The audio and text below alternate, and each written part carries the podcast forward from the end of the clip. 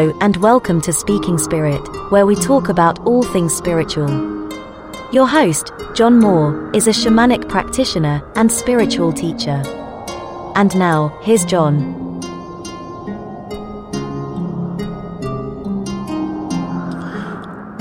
Hello, everybody.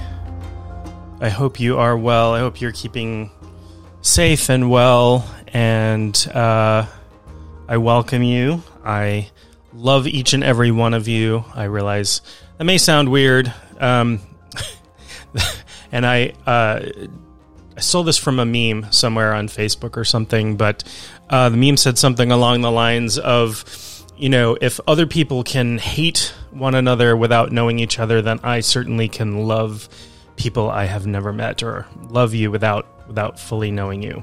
And why not, right? Love wins. Love um, is better than hate. We have a weird relationship with the word love in English because it's very broad and generic. We use it for a lot of things, and I know in other languages there are multiple words that we would use the word love for in English. So I can love a cheeseburger, and I can love my children, and I can love my girlfriend, and I can love my country. And they're all different things, right? Hopefully, I don't love my children the same way I love a cheeseburger um, or a vanilla milkshake, right?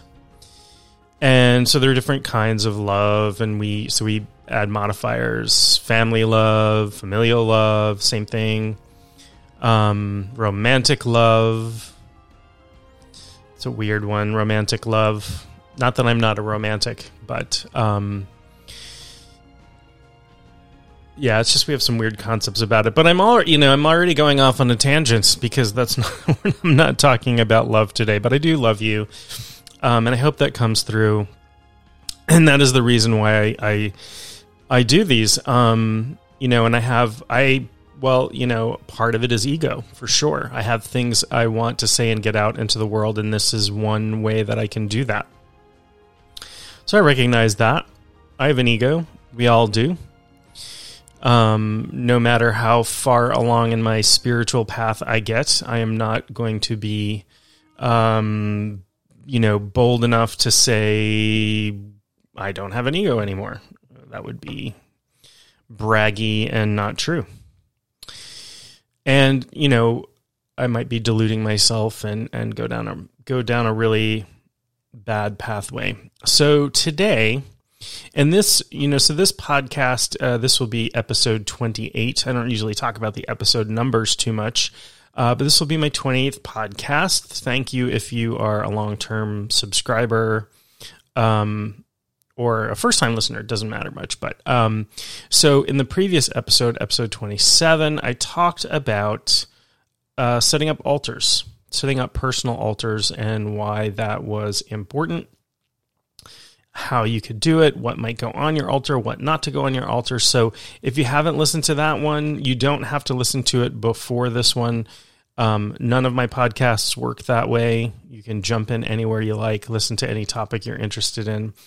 Um, but during that podcast, I mentioned that uh, altars are a great place to make and leave offerings.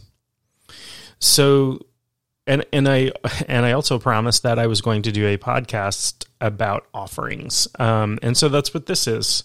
I'm trying to keep up, you know, keep my promises, um, so I'm gonna, you know, I'll talk about offerings, and I'm also going to talk about the idea of exchange, of spiritual exchange, and I'm going to talk about the evil, bad, nasty, mean topic of money, and you know how that works and what place it plays in today's um, today's spirituality um, I hear lots of weird. Well, you know, weird is a judgment call, but it is my judgment that they're weird ideas um, because they don't. weird from my perspective because they don't make much sense at all. Um, so we'll talk about exchange and why exchange is actually an important thing. So, um, you know, we have people who serve in uh, positions of I don't know religious or spiritual authority, or we have spiritual teachers or gurus or clergy or what have you. And we have spiritual professionals, right? Clergy is a type of spiritual professional, but we also have spiritual healers and spiritual teachers. So we'll talk about we'll talk about that as well, and um, why why do they ask for money, and is it okay? Is it okay to charge for spiritual services? Um, spoiler alert: my my opinion is yes, it is, and I and I do. Um, and I'll tell you, and I'll tell you why, and I'll explain it because that's a topic that um, some people, not a lot, but some people have a, a challenge with. I've been challenged over that myself. Um, I think I have some good answers, or I have answers that satisfy me and seem to satisfy some other people. Some people, when they have an opinion about something, uh, never change that and cannot be convinced with logic or good reasoning. Um, we see that, gosh, we see that in almost every place today. So we will talk about that. Um, so I'm gonna I'm gonna talk about offerings, and I'm gonna talk about it from several different angles, um, but specifically offerings to spirit. Now I know that uh, I have participated in Christian church services, and um, you know there is something called an offering plate that usually gets passed around in the church. Um, I realize nowadays sometimes people donate in other ways to their church. Um, you know, I I don't know. Maybe they use uh, Apple Pay these days. I haven't been in, in a church in a really long time, but when I was a boy, um, the the collection plate was the way that the you know one of the major ways that churches um, received the money that they needed to operate. So they had to pay the minister or you know the clergy. They had to pay the expenses for the building, all of those things. And so the church members would be asked to donate, and they would do that out of the goodness of their heart and the fact that they wanted to support their church. You know, and people donated in other ways too, just, you know, gave large donations to churches or what have you. Um, and I also know that in the history of the Christian church, there were places where the church was the tax collector. So, you know, they went around and actually forcibly collected taxes from people, and that's how they stayed afloat. There were churches that were engaged in commerce, right? There were church organizations that brewed beer and raised um, crops. There were churches that owned land during the feudal, many, many, uh, that owned land during feudal period and had tenant farmers working the land. And, you know, they uh, took the the goods that the tenant farmers grew and, and, uh, worked out that way. So, yeah, the, you know, offerings maybe I don't know, maybe a newer, maybe a newer invention of of these things, but these uh, you know religious institutions, and I'm not arguing good or bad, um, you know, had to be funded in some way, and we could argue all day and all night about how much funding they need and whether they should be taxed or tax free or what have you, whatever. But um, I think we could agree anyway that if a any organization wants to have a building that they maintain somewhere um, these days,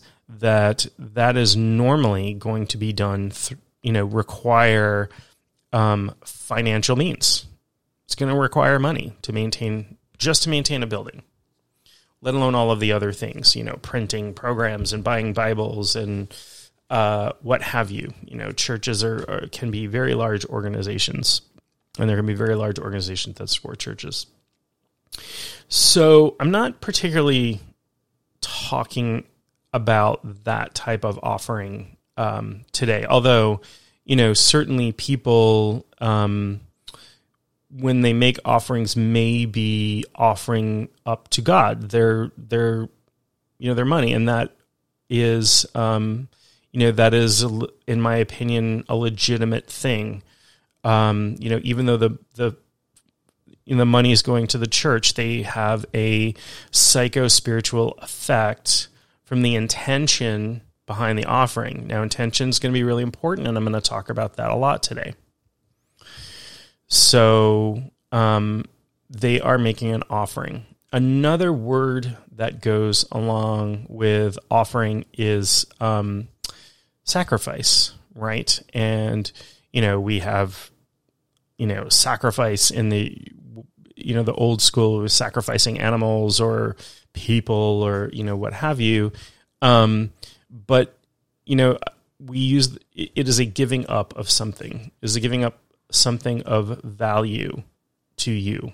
You know, I might sacrifice my time to do this podcast. My time is extremely valuable. I'm, you know, I am a very busy person uh, with clients and family and writing and everything else that I do.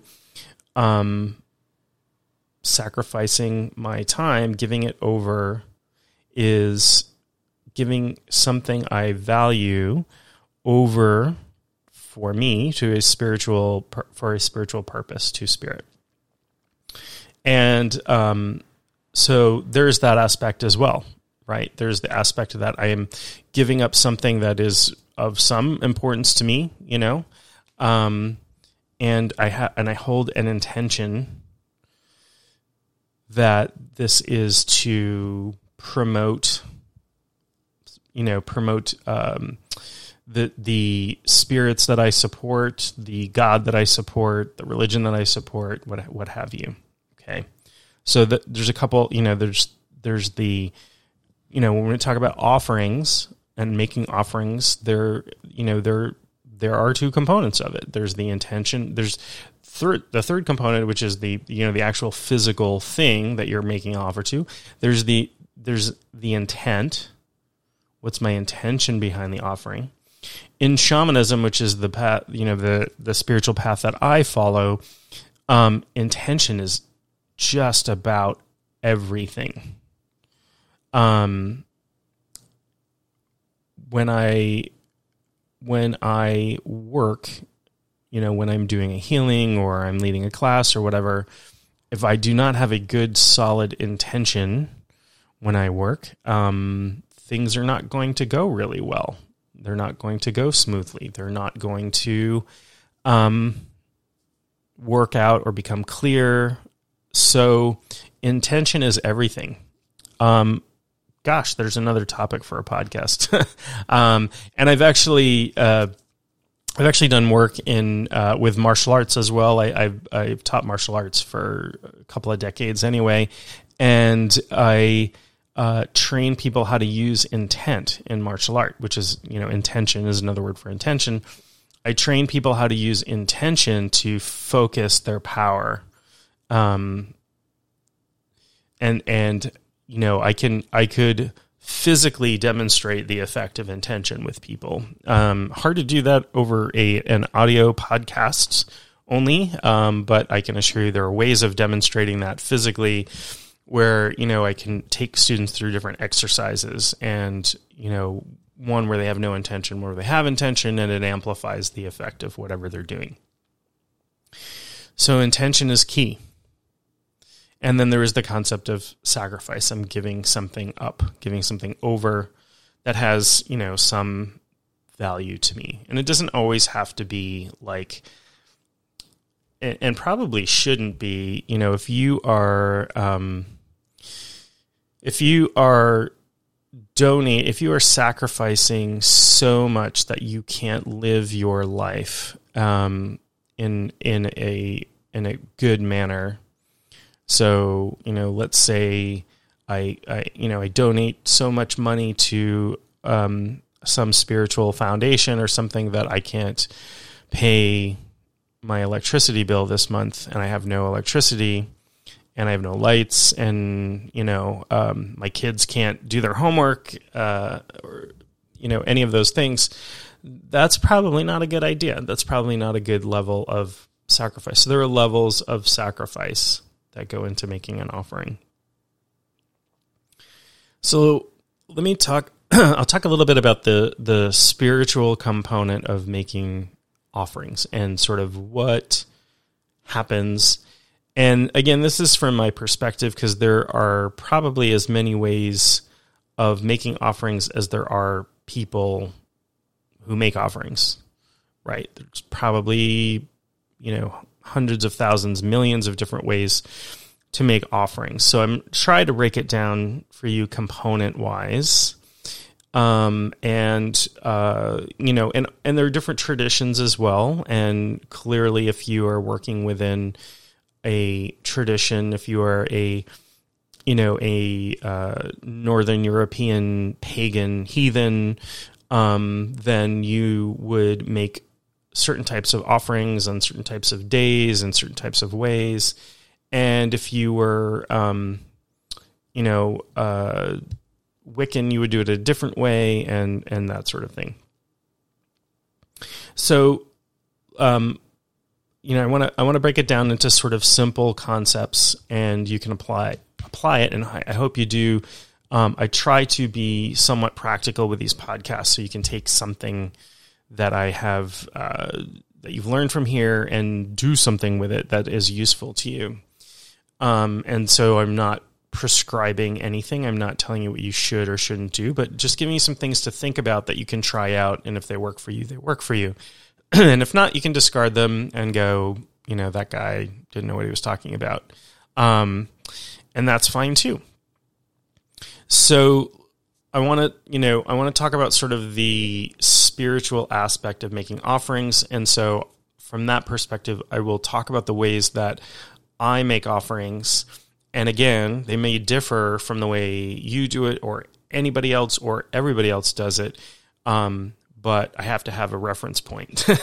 I have to have a place to start so I can talk about this stuff. And I am not an expert in the way you do things. I am, you know, somewhat of an expert in the way I do things because I've been doing what I do the way I do it for as long as I've done it.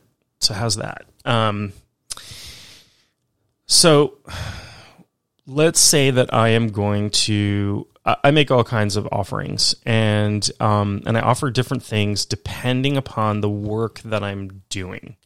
So, for example, when I am teaching a class, um, I will have an altarpiece with um, a bowl of flowers in it, and we will, uh, you know, over the course of you know the class the altarpiece becomes the you know a focus of attention and the center and all of these things.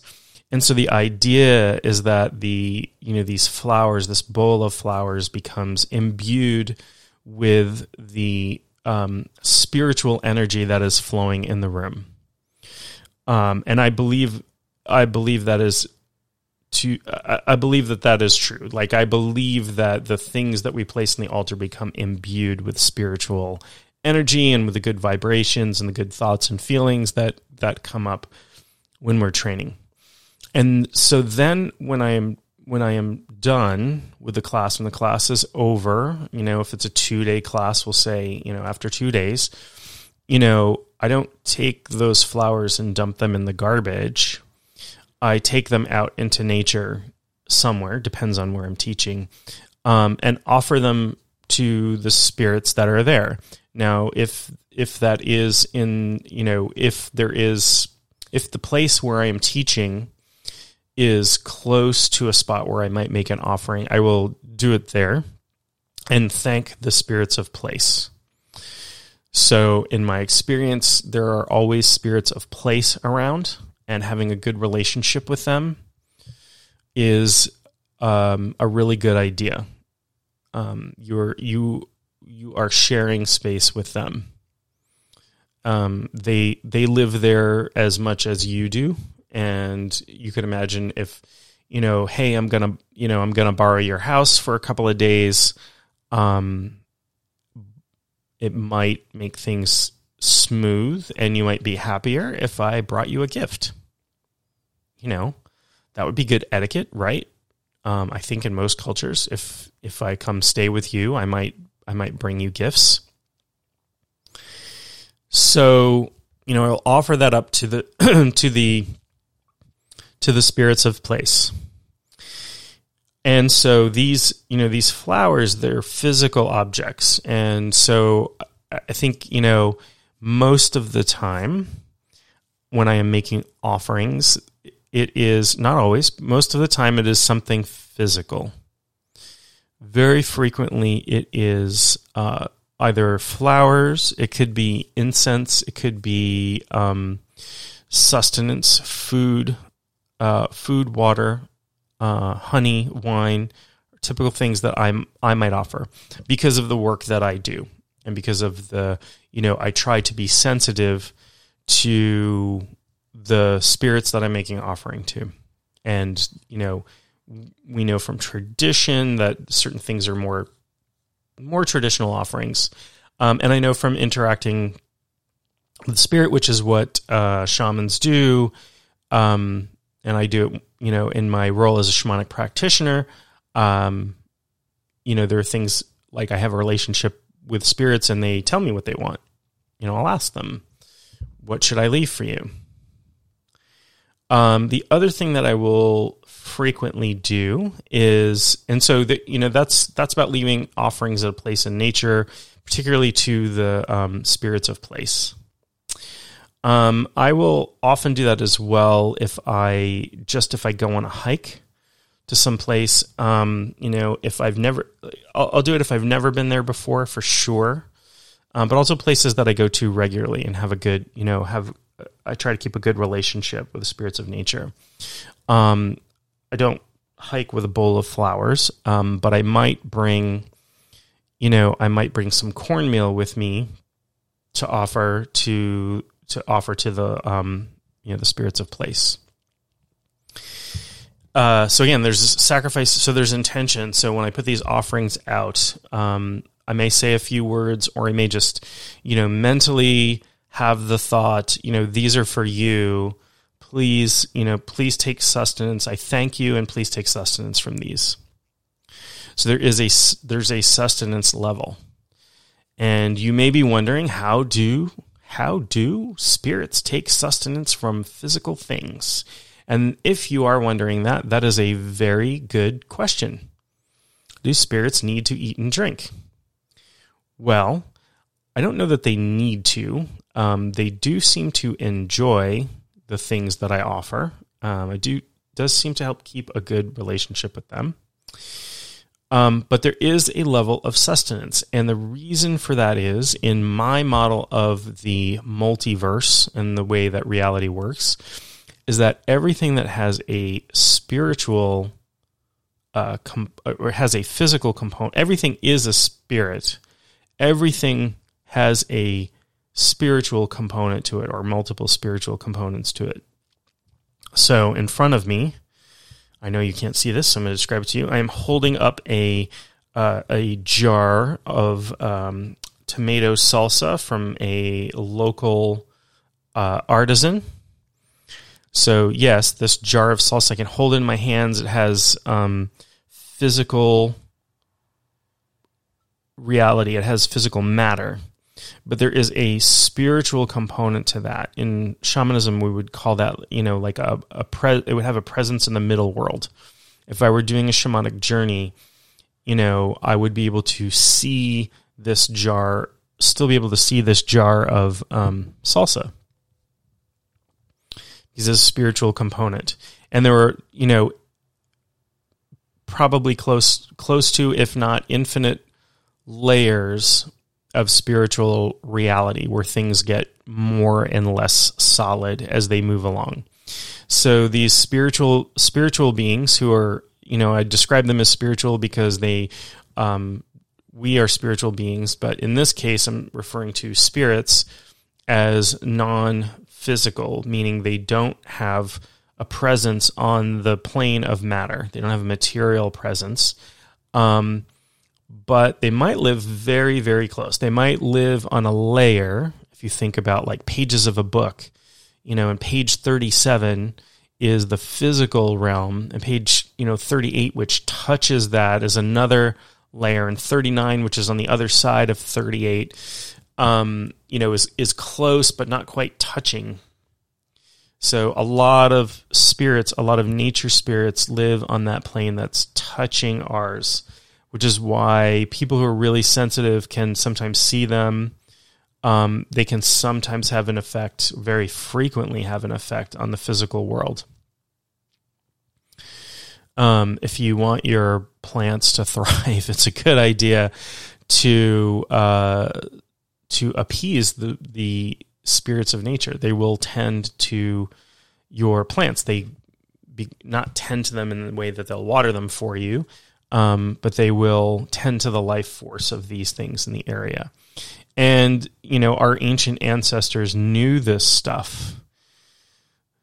They worked with this stuff. They would have uh, starved to death if they weren't in touch with the spirits of nature, right? Because human beings don't we're not particularly fast or strong compared to other predators. We don't have very sharp teeth or claws, all of these things. So the things that helped us survive were our ability to gather into tribes, to make tools, to, um, you know, but also to invent spirituality, which happened very early on in, in human development before, way before uh, the advent of any kind of what we would consider civilization we see cave paintings um, tens of thousands of years old with um, religious religious is kind of a weird word. I'll say spiritual symbolism. Religious from the the aspect of they were practicing a specific form of spirituality. It wasn't just a belief. It was um, it was practice.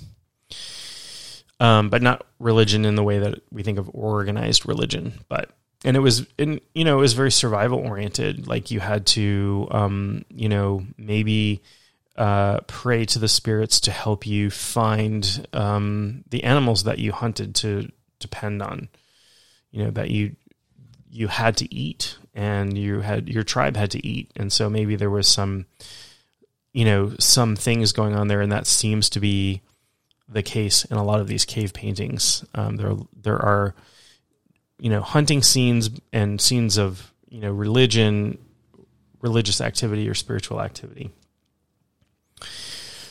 So um, spirits can take sustenance in the form of energy from these offerings. Um, and the you know different things different material things um, kind of have different levels of vibration and so, um, you know, what you offer does make a difference, right? Um, I'm not going to leave a plastic Tupperware container out for the spirits because um, plastic is a really odd vibration um, that spirits of place probably are pretty unfamiliar with, right? Um, it's like it's like if you were to try some kind of food that like you're not even sure it's food kind of thing you're a little hesitant about might cause some anxiety. Um, i'm not trying to really anthropomorphize spirits that much but it's really the only way i can describe how this how this works. Okay. So the other thing that affects the vibration for lack of a better term or the energy of the thing that you're offering is intention um, and you can and you can imbue the thing you're offering with intention. If you go with gratitude, it transmits the energy of of your gratitude to the spirits that take sustenance from the offering. Um. So you know it's a it, it's a good idea to consider anything you're you're offering, um, the material form of things you're offering, as well as the um, intention behind it, and as well as whatever energy that the thing carry you know carries with it. So um, so again, like you know when we had the bowl of flowers in our class, and I take the the flowers out that hopefully have all this great energy. Um, you know the spirits really seem the spirits of place, the nature spirits. They all seem to really like that. So, where I live in North America, another traditional offering might be cornmeal, right? In the spirits of place, it's something they're familiar with. Um, tobacco is another one. Okay, so um, so that is the the sort of what I'm offering, and a little bit of how I'm offering. You know, I might offer it with a little prayer or just a little thought, a little silent prayer. You know, please take sustenance from this. I thank you for um, sharing your space with me. Is simple enough if there are, you know, obviously if there are gods and goddesses in your spiritual system or a god or what have you, um, again, you know, stick with those traditions because that's what people traditionally do. Um, another form of offering that I frequently, somewhat frequently make, a little less than um, just placing things out on an altar or placing things in nature, um, but you can also you can use um, you can use the elements of earth, air, fire, and water to make different kinds of offerings. And so you can make offerings to a fire. Obviously, you want those things to be non-toxic and consume you know consumable by fire and non-polluting.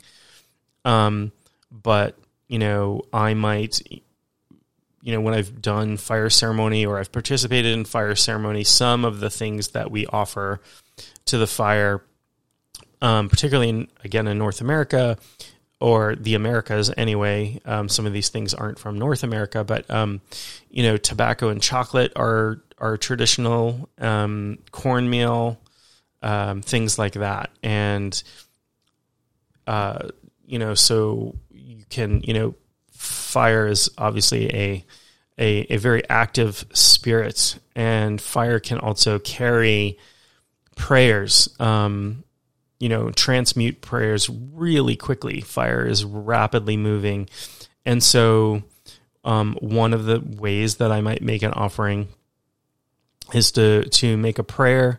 You know, I'll take let's say I take a handful of cornmeal, I'll hold it against my heart, I will make a prayer in my mind. Then I'll hold the cornmeal up to my mouth and I will blow, intending to blow the prayer into the cornmeal, and then I will cast it into the fire. Um, and that will, you know, take the energy of the intention and the prayer and the offering, and the fire, especially with cornmeal, transmutes that very quickly, um, burns it up really quickly, goes through the material sort of returning, you know, removing the material component of the energy. Um, incense is also a way that takes advantage of um, fire and air elements because you can, you know, you can use incense as an offering for sure for lots of spirits. Um, I probably would not um, burn frankincense on the altar to the nature spirits in my area because frankincense doesn't come from here and I don't know if that is something they would find enjoyable. Um, but I might burn frankincense to you know on an altar dedicated to Hecate or um, you know to other spirits, other work that I was doing. I might offer in you know frankincense out to them. But so I live, um, you know, I live in the state of Maine in the northeast part of the United States and we are known for um, pine trees.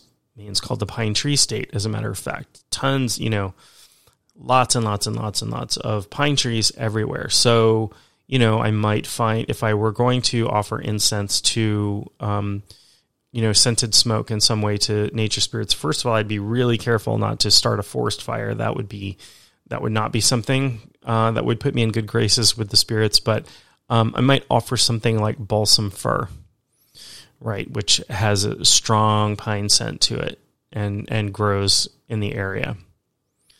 Um, and again, I would use prayer and intention. It would be somewhat of a sacrifice. I'm giving up something something that I like. I like balsam fir. Um, not a huge sacrifice, but it's still giving something over to carry those prayers over to to uh, to the spirits of place. So there are all different kinds of ways that you can make make offerings. Um, some, you know, you can leave food out. You can, um, you know, you just want to be conscientious. Conscientious. Wow, I'm having a hard time saying that this morning. conscious. We'll say conscious. You want to be conscious of what you're leaving out and where. You don't want to um, pollute your environment. You don't want if you use food on an you know internal altar, you know an altar inside your home or or space. You want to dispose of that food. Um, you know, before it rots and creates a health hazard. Um, but the way you dispose of that food might be important as well. Do you want to just throw the food in the garbage? You know, um, sometimes that's the only option, and that's okay. You just want to, if you do that, it's a good idea to make a little prayer or have an intention that, um, you know, okay, I hope, I hope you have received this offering and taken sustenance from it, it is it is no you know it is no longer an offering, and I need to remove it from this space. So when I have sometimes had food on an altar inside the house, I'm conscious of how long that food uh, stays good. So let's say um, you know, an hard boiled egg is something that I have off you know made an offering of on an altar before. I know that that is only going to be good for two or three days. So really, on the third day, I'm looking to dispose of that. And what I will do is I will bring that out um, because I because I can. And if you can't, that uh, you know that's completely understandable. You just do something intentional. I bring it out in nature and place it, and have a little prayer when I place it. You know, thank you. I hope you've taken sustenance from this, and you know, now we're moving this offering from the space and I will leave it in leave it in nature. You know, continue to enjoy it as you will. Doesn't have to be anything overly complicated. I know there are um, ceremony there, there's ceremonies for blessing offerings. I I encourage that as well. Again, that imbues energy and intention into the offering. Cleansing offerings. Sometimes offerings are cleansed in the smoke of incense or with water or what have you. Um, those can be good things to do as well to make sure that the energy is sort of pure and you know vibrationally nice for the spirits that you're making offerings to. So I've sort of talked about the how and the practical in really general terms and how I do it. And again, you know, if your tradition is different, uh, that's perfectly fine. I have no qualms with that whatsoever. Um, and I've talked about the components of offerings, you know, the physical component, the intention and the idea of the idea of sacrifice and also the, you know, the energy, the vibration, the imbuing of the offering with um, spiritual energy to, um, you know, provide sustenance for the spirits that you're offering to. I want to talk about why you might make offerings. Um, and, and I've touched on some of it, right? I've touched on, you know, making offerings to the spirits of place. Um, that's a really loose term, spirits of place, um, because there are lots of different place, you know, lots of different places. Um, nature, you know, nature spirits uh, are one form of spirit that exist in certain places, but I'm talking about spirits that are tied to specific locations. And um, even if I'm not, you know, I live in a house and there are there are spirits that reside here with me. Um, I know this because I have seen and communicated with them as has as have other people. I'm not just imagining things. These are not necessarily what what one might consider ghosts, but in the um, in the Greek in the ancient Greek um, belief belief it is what might be called a daemon, which is where we get the word demon from. These are not demons; they're not evil fallen angels or anything like that. They're just spirits that reside in, in the house because who knows? Somebody built a house here however many years ago, and um, you know, spirits came along with the wood that went into the house, and there were spirits that lived on the land that were displaced by the building of the house, and um, all of these things um, but they, you know, they're they're little people like fairies, like elves and gnomes. And I've I did a podcast previously. I don't remember which number it was at this point, but I did one on nature spirits before, which I recommend if you um, have any questions about that sort of thing. So there are these spirits that live in the house. Um, the house, uh, um, you know, not just ghosts. People talk about hauntings. I think usually when we're talking about hauntings, we're talking about disembodied humans. We're talking about humans who have passed away that got stuck in the middle world somehow. Um, and I've worked, I've worked a number of hauntings. We'll say, we'll put it that way, um, as a shamanic practitioner to help these spirits move, uh, move from their place, move to where they, from where they are stuck to where they're supposed to be. I'm taking it. If you hear something weird, I'm taking a sip of coffee right about now.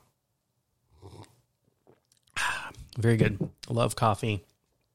Um, yeah. Um, so if I were somewhere where coffee was grown, I might make coffee sacrifices or you know sacrifices to the area where coffee, you know, the spirits that live in the area where coffee grows to help with the crop.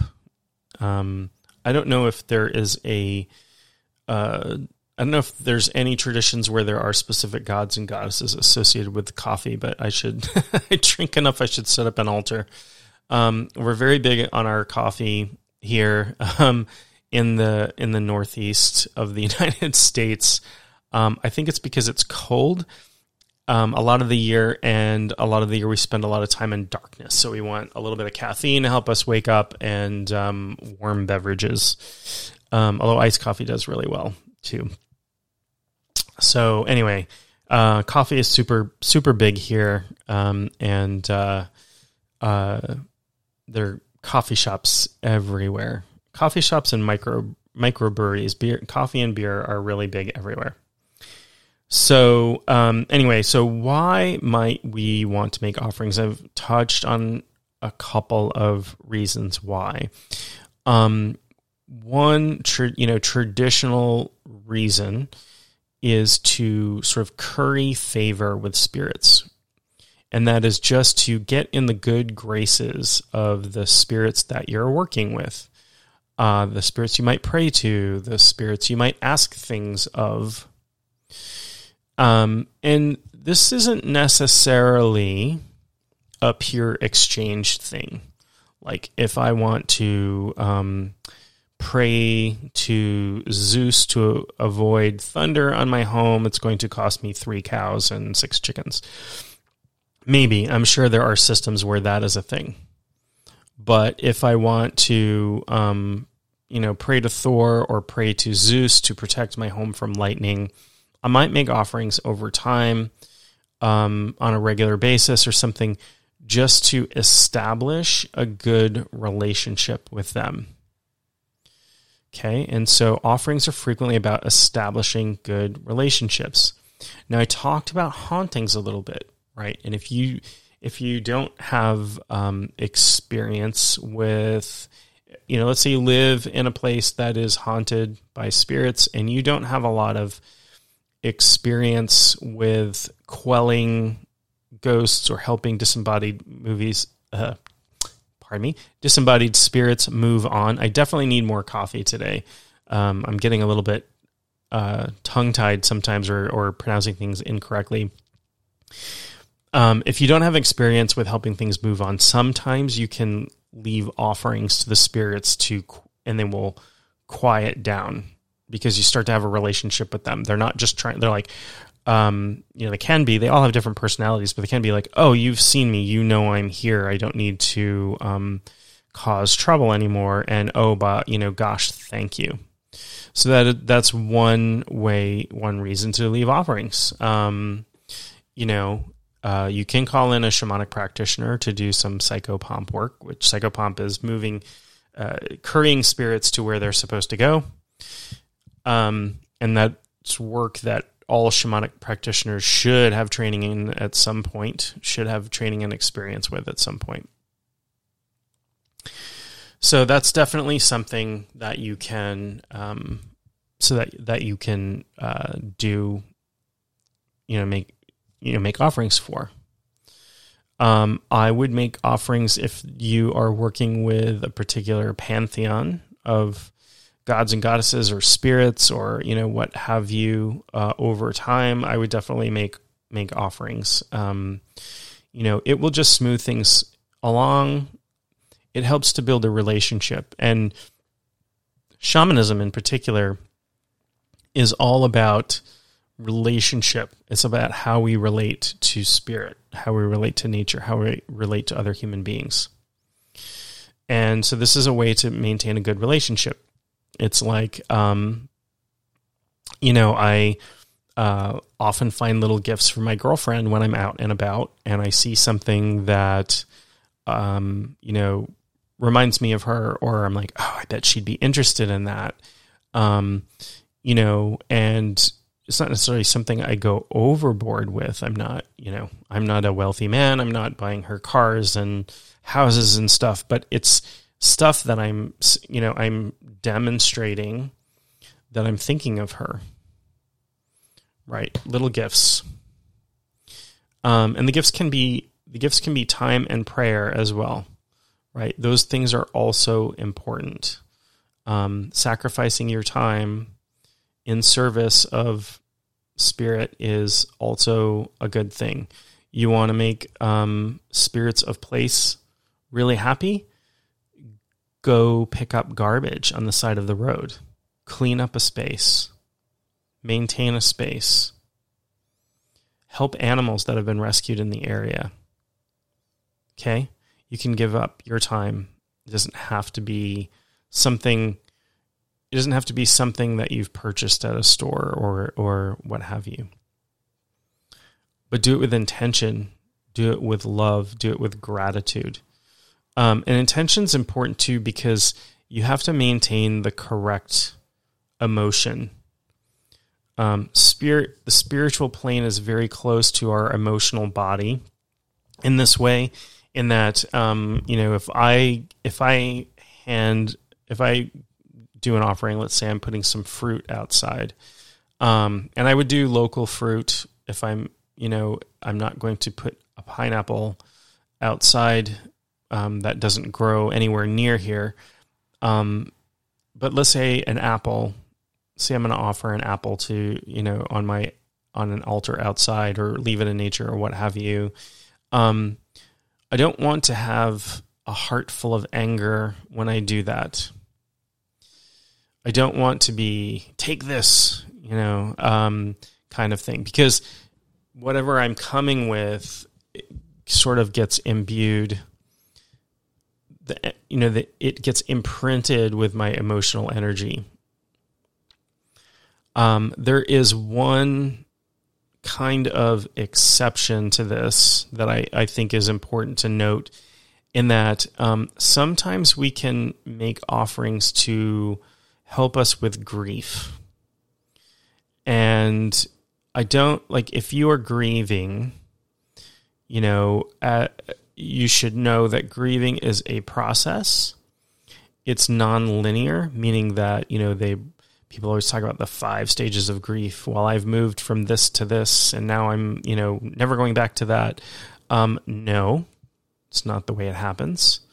Um, I can think of um, think of people that I've lost, for example, and still have um, experience of disreality. So a little bit of denial there. Oh, yeah, that that friend is that friend passed away last year, and I can still feel some depression about that. So these things can be somewhat cyclical. It does grief grief does get better over time if you treat it, if you respect yourself, if you give yourself space and love. Um, you can make offerings in a time of grief, and I think that's totally f- fine and appropriate, and the spirits will understand that. Um, and the way I might make an offering, if you know, let's say I lost a friend you know a friend passed away i might make an offering and say you know i am i am grieving um, and i know this is part of my process. Um, i'm not asking you to take my grief away because that would be artificial and and not really great but um, can you please you know help my friend on his journey to make sure that he is okay and well taken care of and anything you can do to smooth smooth over that you know the the grief that I'm feeling would be um, would be helpful, and that can help you I think that can help in a very real way on a spiritual level, but on a psychological level, because it feels like you are honoring your loved one that you're grieving. Feels like you may be honoring, you know, your feelings, and that's really important with grief. Too many people try to push through grief. Well, I've grieved for this period of time, so my grieving period is done. It just doesn't work that way. Um, it never has worked that way. It will never work that way. That is counter to the way human beings work. So um, I think it's perfectly fine, even if you are in deep grief, to make an offering, even if you know you feel like, oh, this isn't the right emotional state to make make an offering. Just do it. Just do it with the right intention at that point, right? The intention is, you know, I am grieving. Um, I want to, you know, I want to go through this grieving process in a way that, um, you know, not necessarily less painful. You know, you don't necessarily want to have them take away your pain. The grief process is all, all of it is important. But I want to transition smoothly through this grief process, and I want my friend who I've lost to be, you know, taken care of and looked in upon, and and to understand that I love and miss them. And I think that act in and of itself will um, help you through grief process. It has helped me in times when I have been grieving things. Um, and you can grieve more than people. You can grieve the loss of a relationship. You can grieve uh, the loss of a a job. You know, it may not be as um, as impactful as the loss of a loved one, but um, you know, there's still a little bit of a grief process that you go through when those things end.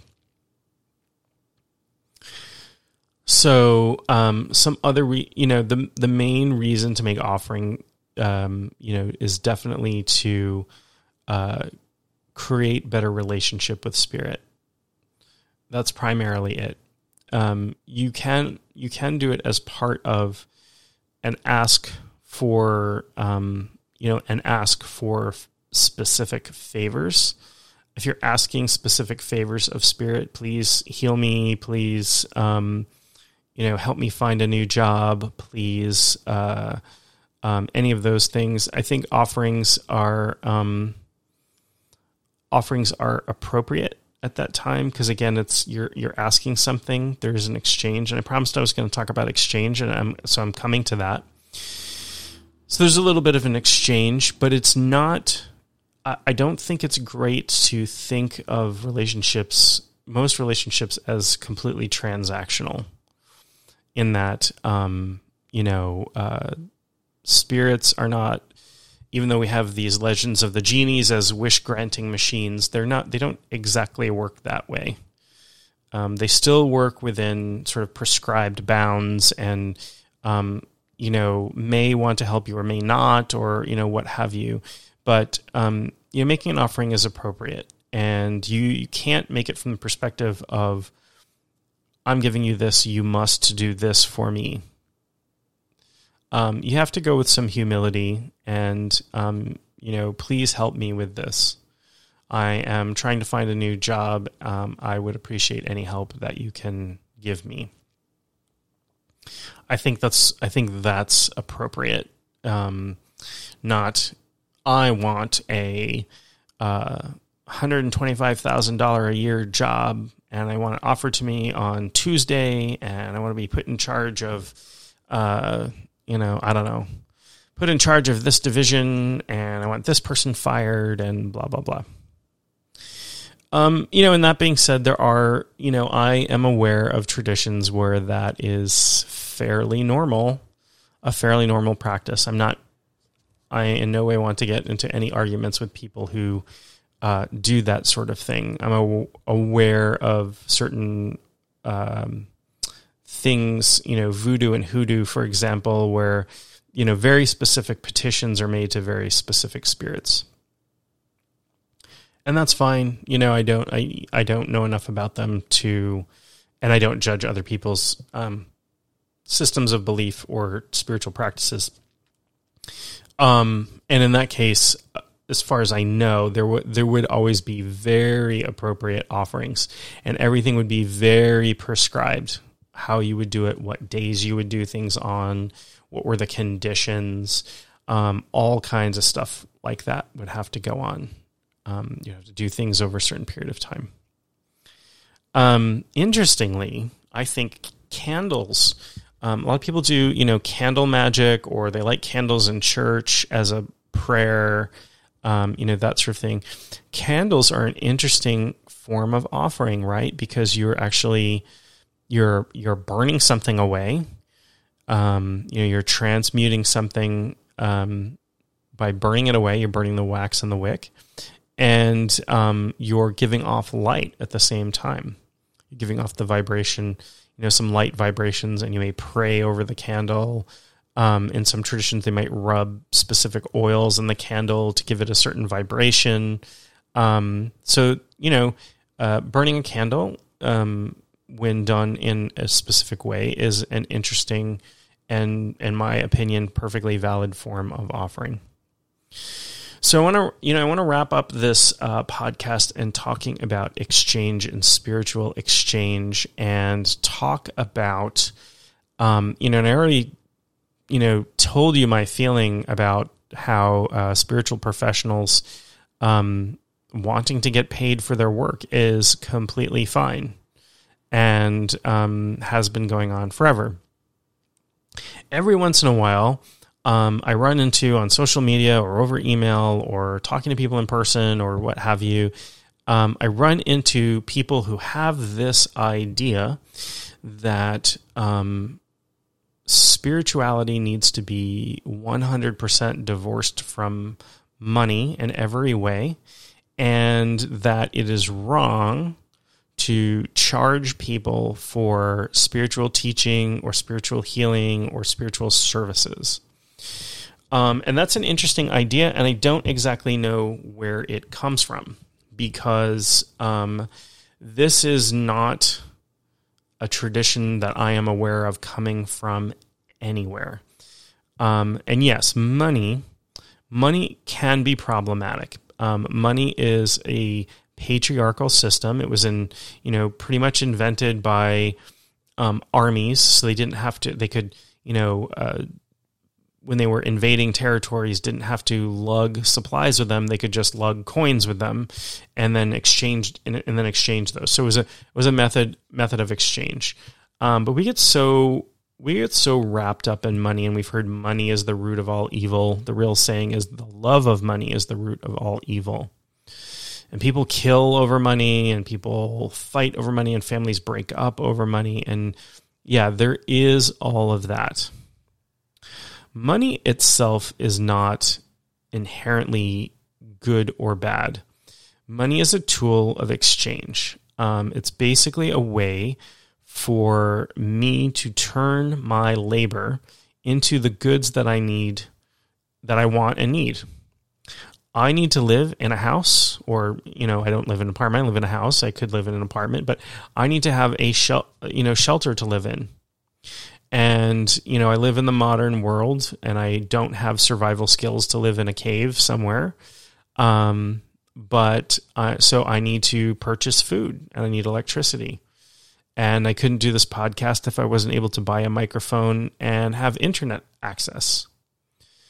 And if and if I and, and, trust me when I say that if I could do shamanism, if I could, you know, do shamanism for free every single day of my life for the rest of my life, I certainly would because I love it and it's my path and I love sharing this with the world.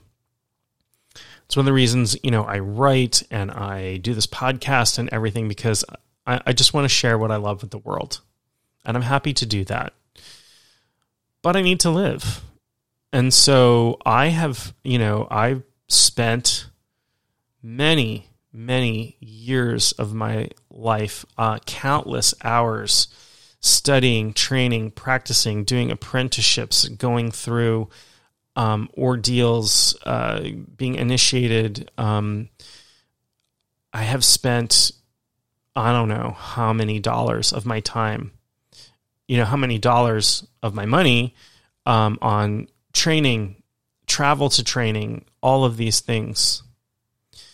So to expect that I would somehow be able to operate in the world without money because somehow uh, it's bad, wrong, or evil to charge money um, for things uh, just doesn't fly. Um, and, you know, there aren't too many spiritual traditions where going back to, you know, however far in humanity you can look where there wasn't compensation for spiritual professionals. So if you were the village shaman and people went to you, they would bring you stuff. They would feed you and clothe you and um, give you a place to live because there wasn't money. If you were, um, you know, if you were, you know, gosh, if you were running a, you know, some sort of, you know, temple back in the, you know, almost anywhere, people would bring animals to you to sacrifice and survive on. Um, they would donate, you know, donate time and food and labor and all of these things. So, um, would would I potentially live? You know, there aren't too many situations like that that these days that aren't abusive as well, right? Where you have these, you know, big communes with gurus running them who wind up abusing their people. Um, and they're, you know, people work day in and day out, you know, kind of slave labor kinds of situations. That exists all over these days. Um, and unless we want spiritual teaching to just kind of die out, um, unfortunately, you know, to have to have spiritual professionals, um, really the only way, really the only way is to um, is to exchange something, and the method of exchange that is most common in the world is is money. Um, you know, I have had people offer other things to exchange with me. I, not usually in a position to to accept that, and it creates these you know complicated interdependencies. Um, that being said, I do give away a tremendous amount of my knowledge as do many of the teachers and practitioners I know. Um, you know, people contact me for help over email all the time, and you know, I spend a lot of time answering email. Um, I write articles based on people what people want that are available for free. I do this podcast. You know, I I pay for this podcast to be hosted, and so you know the you know th- that's one aspect the one the one aspect is if you want people to be doing this work they have to be able to live um, you know you don't want somebody to be financially abusive to take advantage you know and unfortunately you know the situations that it would create if we're like okay you know all spiritual teaching needs to be free are the kinds of situations where people get financially sexually physically emotionally abused in a lot of a lot of times in a lot of places.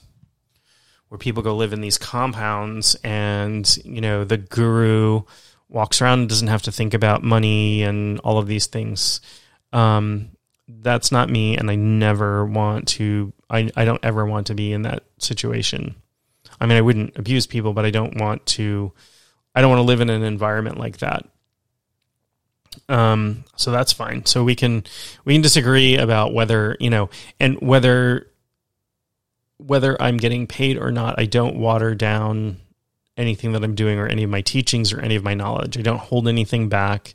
I don't um, you know, oh, you're going to get the really secret stuff for for 1995 and you know, uh, for just ten dollars more in shipping and handling, you can get X, Y, Z. No, it's not like that. Okay, there are people I see out there that are doing some sketchy things, but it's not for me to um, go after them or comment on them or or what have you. Um, uh, uh, you know, most none of the people I'm associated with or have been associated with or um, know personally do anything along those lines. I think everybody's fairly reasonable. So the other aspect is um, the idea of exchange. And I can tell you this, like I, um, I have I taught martial arts for I mentioned this before for a couple of decades, over twenty years. I'm not sure how long now. I, have lost track. Um, for a really long time, I, I taught martial arts, and um, I didn't want to necessarily run a martial arts school. Um, it's a hard thing, um, particularly where I live, and there aren't a lot of people here. You have to have uh, a fairly metropolitan, you know, somewhat somewhat city like area to get enough people in your door. And then you have to set up all of these programs and uh, and kid you know and kids and and you know all of this stuff. And i just like uh, you know martial arts is something i love. I grew up with. It is my form of exercise and stress relief and inform you know my spirituality informs it and it informs my spirituality and all these things right so um, it's just a thing that i love and that i love to share and I have taught for free for many years, over 10 years. I teach for free. Um, one of the reasons I do that is that I get to pick the students that I want to teach.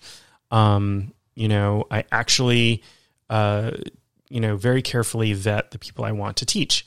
But I'll tell you what happens is that, um, you know, at one point I had uh, 15 or 16 students and then over time, that would dwindle down to like one student. And um, part of that is that I don't advertise commercially and I don't, you know, I'm not running a big commercial school with a storefront and all these things. The other part of it is when there is no exchange, when people are giving nothing for what they're getting, they do not this is just human nature. They do not value it. They do not um, place a greater value on it. You know, I was towards, you know, when I was training with my teacher, you know, towards the end 20 years ago, I think I was paying like $150 a month to go train. It was a pretty expensive training class.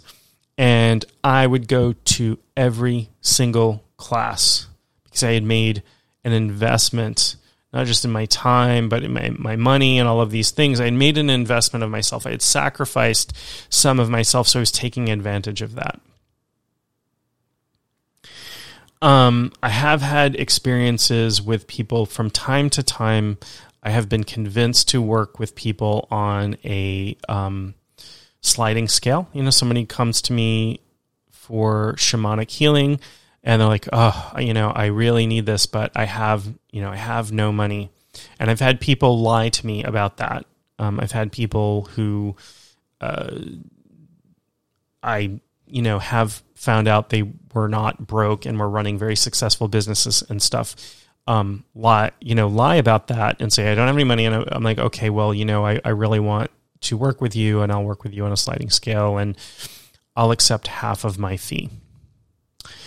Um, when that happens, those people um, miss appointments, uh, don't show up on time, get angry with me if I, um, you know, uh, don't um, don't allow them to reschedule a no show. Um, you know, uh, I've had clients that I have fired because they uh, no showed after I gave them, you know uh, huge break on on my fees, and um, you know these people are not, unfortunately, you know, in my experience, are not taking this seriously. Now, it is something I, I will continue to do probably. Um, you know, if somebody is really um, hard up and they and they seem absolutely serious, and I would have to have a conversation with them first. Um, you know, I, I think all people deserve healing and all people deserve service. Um, but that exchange is really important. That energy exchange is really important. Um, and and I can't, you know, I and other practitioners can't just continually give of ourselves with getting getting nothing back, you know. And it's not that I don't get nothing from sharing, you know, from sharing sharing and teaching and healing and all of those things I do. Like I get a tremendous amount of satisfaction out of it, but it is very draining. You know, I'm exhausted when I'm done with a session with a client. And um, to to get you know to get nothing back to sustain me to sustain my life would just be very off balance. So um, you may disagree with me. You may have this um, strange idea out there that all spiritual workers should be impoverished and charge nothing for their work and uh, live in a hut somewhere. Um, I can tell you that I couldn't. You can't, you can't even live in a hut around here for nothing because you know when they find uh, when they find people, you know, living on public land or on other people's property in makeshift huts around here, which happens uh, more often than you might think, um, they actually get arrested and evicted. So um, that that's not even, you know, it's not even in the realm of reality. Um, it's so out, so out of touch with reality. So anyway, um, I realize I got a bit personal here, and I've gone way over time. Um, but I did want to talk about offerings. I wanted to talk about exchange. Uh, I did want to talk about um, all the things that I've talked about today and why it's important. So, with that, I will leave you. I love you all. I hope you have, hope you stay safe and sane and happy and healthy. Um, and I will talk to you next time.